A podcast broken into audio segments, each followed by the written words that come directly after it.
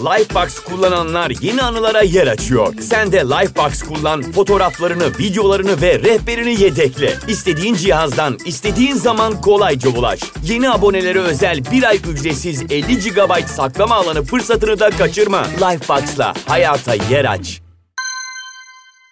Bugün dünya tarihinin en önemli medeniyetlerinden biri olan Sümerleri inceleyeceğiz. Sümer deyince aklımıza hep Mezopotamya'da ortaya çıkan uygarlık, işte insanlığın en eski yazılı kaynaklarından biri olan çivi yazısıyla beraber yazının icadı ve Gılgamış destanı gibi bilgiler geliyor. Peki biz aslında onları ne kadar iyi tanıyoruz? Mitolojileri, tanrı ve tanrıçaları ya da yaratılış mitleri hakkında neler biliyoruz? Merak etmeyin, hepsini bu bölümde konuşacağız. Hazırsanız başlıyoruz. Müzik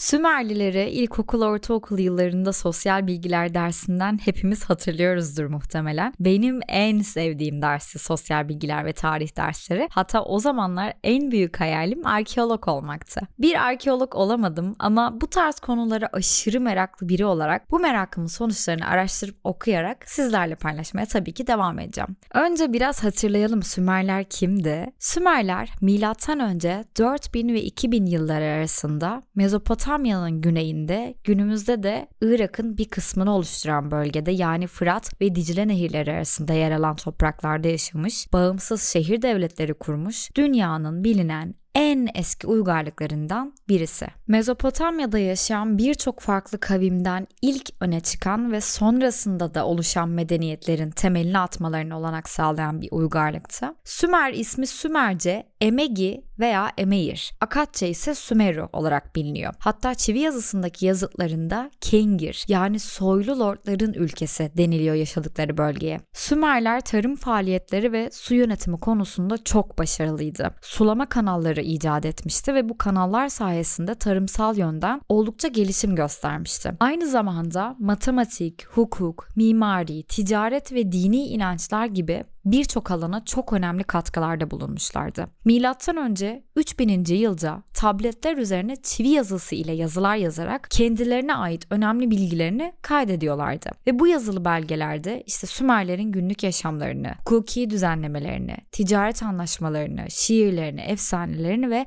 dini ritüellerini içeriyordu.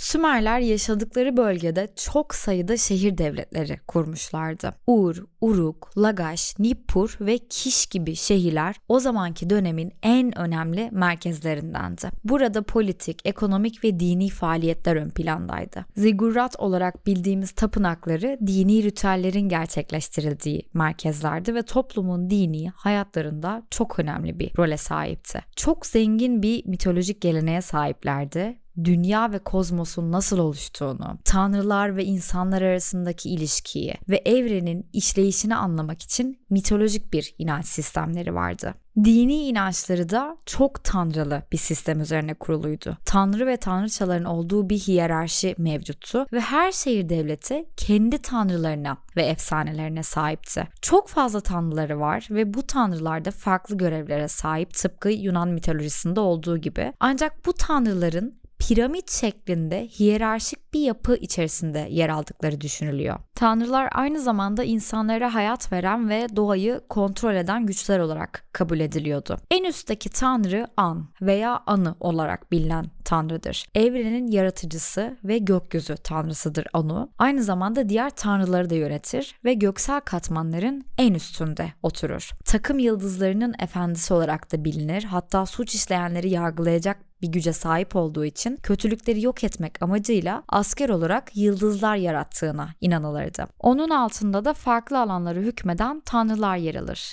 Örneğin ki Ninursak olarak da biliniyor. Ana tanrıçadır, yeryüzü tanrıçasıdır ve Anu'nun eşidir. Enlil hava tanrısıdır. An ve Ki'nin oğludur. Sonrasında An'ın yerini alarak baş tanrı olmuştur. Kaderi belirler ve adaleti sağlar. Nanna ay tanrısıdır. Utu ya da Şamaş adıyla da biliniyor. Güneş tanrısıdır. Her gün dünyada olan biten her şeyi gördüğüne inanılırdı. Adaletten ve gezginlerin korunmasından da sorumluydu. Enki, bilgelik, su ve yaratmanın tanrısıdır. İnsanlığın koruyucusu olarak da biliniyor. Daha sonra Babil mitolojisinde Ea olarak anılmıştır adı. İnanna aşk, güzellik ve savaş tanrıçasıdır. Daha sonrasında yine Akat, Babil ve Asurlar tarafından İştar adıyla cennetin kraliçesi olarak anılır. Venüs gezegeniyle de ilişkilendirilir. Bu saydığım bütün tanrılar piramit şeklindeki hiyerarşik düzenin en tepesinde yer alıyor. Onlardan sonra gelen büyük tanrılar, küçük tanrılar, şeytanlar, ruhlar, canavarlar ve piramitin en altında da ölümlü kahramanlar yer alıyor tıpkı Gılgamış gibi. Bu arada iki farklı isimleri var gördüğünüz gibi. Bu durum ister istemez kafa karışıklığına sebep olabilir. Ancak bu tanrılara tıpkı Sümer gibi Babil ve Asur'da da tapılıyordu. Onlar da kendilerine göre at vermişti tanrılarına. Peki yaratılış kısmına geçelim. Sümerler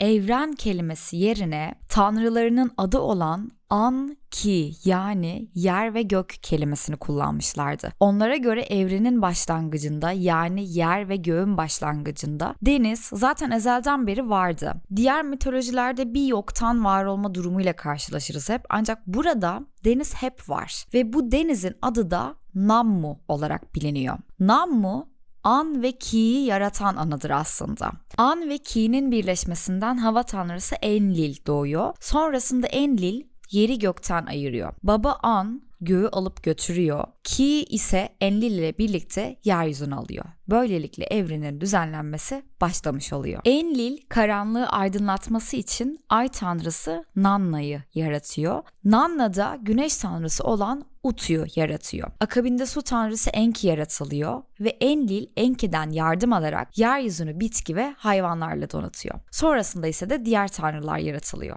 Tanrılar bir zaman sonra kendileri için çalışmakta çok zorlanıyorlar. Aynı zamanda bilgelik tanrısı da olan Enki'den yardım istiyorlar. Ancak Enki o sırada çok derin bir uykuda ve onların isteğini duymuyor. Bunun üzerine deniz olarak bildiğimiz Nammu, ''Ey oğul kalk yatağından bilgeliğini göster'' diye seslenerek Enki'yi uyandırıyor. Enki uyandıktan sonra denizin kilini alıyor, yoğuruyor ve ona şekil vermesi için Ki'den yardım istiyor. Yazıtların bu kısmından sonrası kırık olduğu için çok fazla okunamadığından dolayı bir bilgi verilmiyor. Ancak birkaç dizeden sonra Enki'nin insan yaratılışı şerefine düzenlediği bir yemekten söz ediliyor. Bu arada Enki ve Ki 6 farklı tip için kili yoğuruyor, şekillendiriyor ve yazgılarını belirliyor. Fakat sadece iki tanesiyle ilgili yeterli bilgi var ve bu bilgilere göre de şekil verdiği insanlar kusurlu. Özellikle Enki'nin şekillendiği bir tanesi cinsiyetsiz. Bunun üzerine Ki hatasından dolayı Enki'ye kızıyor ve onu lanetliyor. Lifebox kullananlar yeni anılara yer açıyor. Sen de Lifebox kullan, fotoğraflarını, videolarını ve rehberini yedekle. İstediğin cihazdan, istediğin zaman kolayca ulaş. Yeni abonelere özel bir ay ücretsiz 50 GB saklama alanı fırsatını da kaçırma. Lifebox'la hayata yer aç.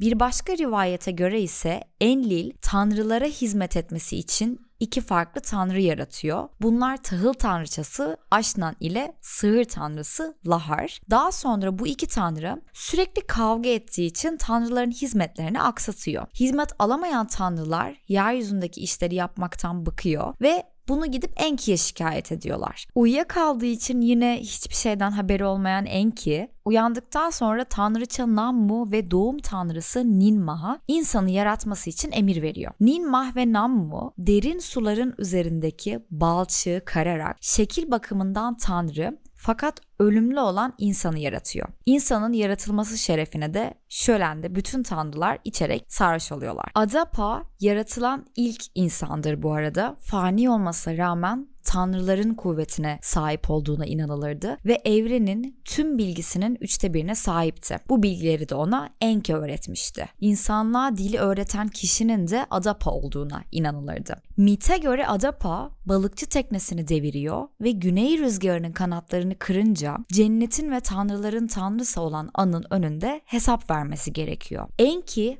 Adapa'yı Bu sırada cennetteyken yiyip içmemesi gerektiği konusunda uyarıyor. Ancak aslında bu bir aldatmaca. Adapa Tanrı An'ın huzuruna çağrılıyor ve An da ona ölümsüzlük yiyecek ve içeceklerini sunuyor. Adapa almak istemiyor, reddediyor. Reddettiği için de cennetten dünyaya sürgün ediliyor. İnanışa göre insanların ölümlü olmasının sebebinin Adapa'nın o yiyecek ve içecekleri reddettiğinden kaynaklanıyor. Bu arada burada Adapa'nın Adem inancına da kaynaklık ettiği düşünülüyor. Hani Adem yasak meyve yediği için cennetten kovuluyor ya. İşte o bunun için cennetten kovulmuşken Adapa da ölümsüzlük yiyecek ve içeceklerini tatmayı reddettiği için cennetten kovuluyor. Birçok mitolojide yaratılış, evrenin düzenlenişi ve özellikle tufan hikayeleri birbirine çok benziyor aslında. Tufan hikayeleri birçok efsaneye göre ve kutsal kitaba göre Tanrı tarafından bir kavmi, millete ya da insanlığı cezalandırmak amacıyla gönderildiğine inanılan büyük bir felaket olarak biliniyor.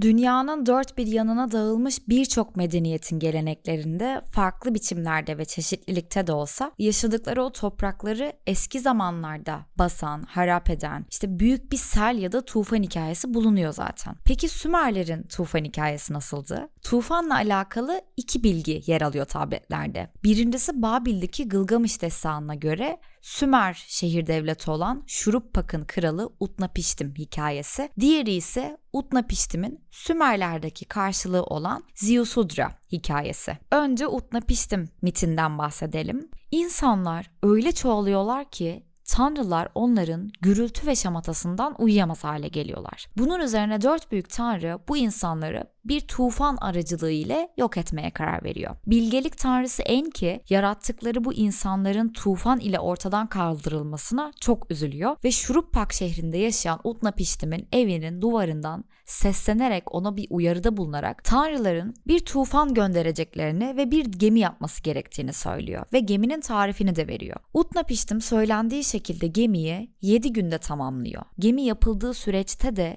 çeşitli hayvanlar kurban ediyor. E, beyaz ve kırmızı şaraplar içiliyor. Adeta yılbaşı törenlerine benzer şenlikler yapılıyor. Udnapiştim yaptığı geminin içine ailesini, akrabalarını, sanatçıları, kırların evcil ve yaban hayvanlarını dolduruyor. Bu arada altın almayı da unutmuyor tabii ki. Geminin kapısı kapanır kapanmaz şiddetli bir fırtına ile birlikte yağmur başlıyor. Ve yağmur suları sadece gökten değil yerden de fışkırıyor. Tufan öyle hiddetli bir hale geliyor ki onu yaptıran tanrılar bile korkuyor. Bu kıyamet 6 gün 6 gece sürdükten sonra 7. gün Utnapiştim'in gemisi Nisir dağına oturuyor ve 7 gün bekledikten sonra Utnapiştim dışarı bir güvercin yolluyor. Ancak güvercin konacak bir yer bulamadığı için geri dönüyor. Daha sonra bir kırlangıç gönderiyor fakat o da geri geliyor. Sonra uçurduğu bir kuzgun geri dönmeyince dışarı çıkıyorlar. Utnapiştim dağın tepesine kurbanlarla beraber içkiler sunuyor. Yani tanrılara sunuyor aslında. Altlarında da çeşitli ağaçların odunları yanan ocaklara 7 tane kazan koyarak kurban etlerini pişiriyorlar. Bunların kokusunu alan tanrılar onların başlarına üşüşüyor ve tufanı yaptıran tanrı Enlil gelip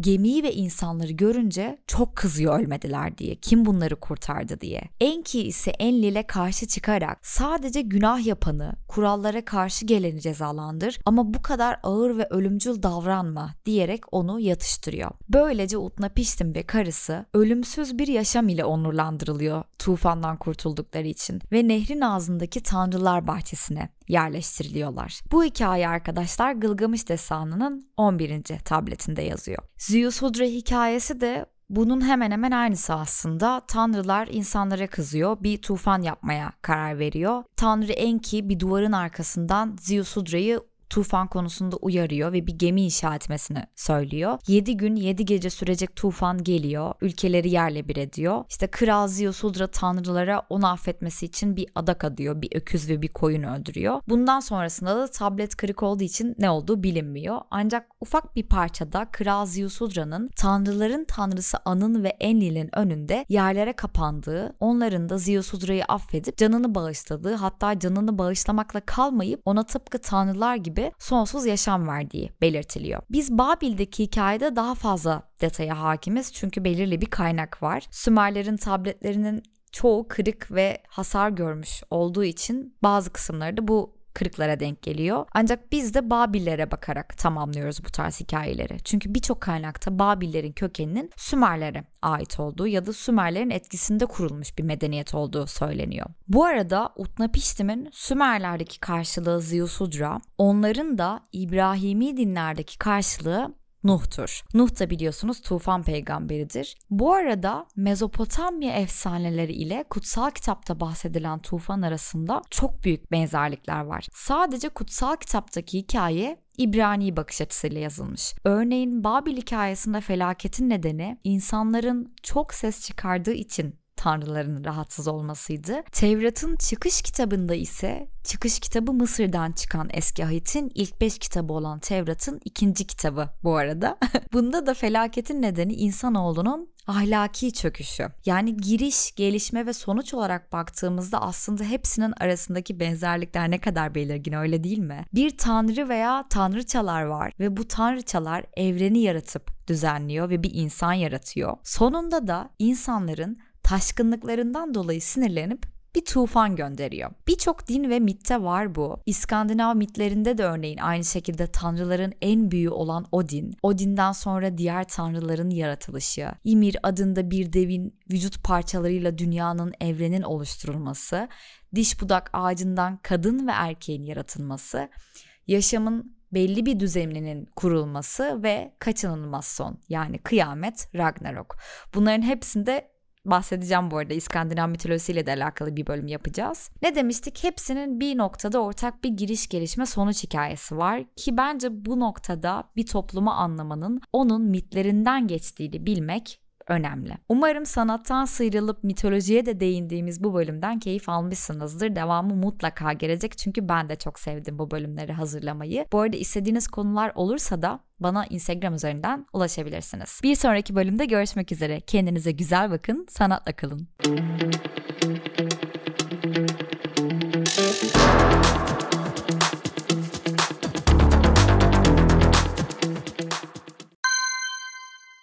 Lifebox kullananlar yeni anılara yer açıyor. Sen de Lifebox kullan, fotoğraflarını, videolarını ve rehberini yedekle. İstediğin cihazdan, istediğin zaman kolayca ulaş. Yeni abonelere özel bir ay ücretsiz 50 GB saklama alanı fırsatını da kaçırma. Lifebox'la hayata yer aç.